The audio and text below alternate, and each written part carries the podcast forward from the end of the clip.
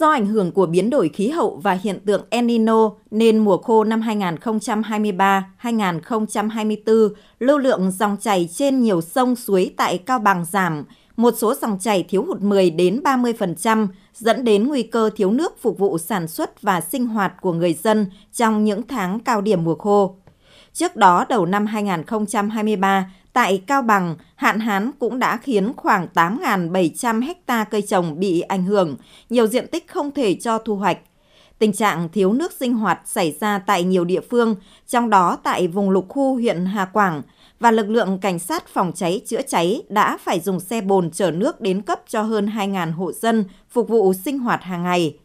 Để chủ động ứng phó với hạn hán thiếu nước trong những tháng tới, Chủ tịch Ủy ban Nhân dân tỉnh Cao Bằng yêu cầu Giám đốc các sở, thủ trưởng các ban ngành, đoàn thể cấp tỉnh, Chủ tịch Ủy ban Nhân dân các huyện, thành phố, Giám đốc công ty trách nhiệm hữu hạn một thành viên thủy nông, các công ty thủy điện trên địa bàn tỉnh chủ động tổ chức triển khai công tác ứng phó, yêu cầu các địa phương theo dõi chặt chẽ diễn biến thời tiết, thông tin dự báo khí tượng thủy văn, xác định mức độ ảnh hưởng đến từng địa bàn để chủ động triển khai các biện pháp ứng phó phù hợp với tình hình thực tế tại địa phương.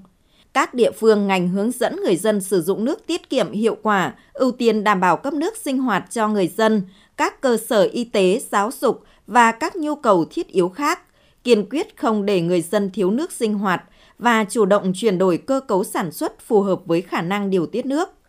Ông La Chí Thành, giám đốc công ty trách nhiệm hữu hạn một thành viên Thủy Nông Cao Bằng cho hay, hiện đơn vị quản lý 19 hồ chứa phục vụ tưới tiêu, tuy nhiên do lượng mưa thấp nên dự kiến có 6 hồ trong nguy cơ thiếu nước, một số hồ chỉ đạt khoảng 30% đến 50% công suất. Do đó, bên cạnh việc khẩn trương tu bổ gia cố công trình, đơn vị cũng khuyến cáo người dân sử dụng sản xuất một cách tiết kiệm, hiệu quả nhất.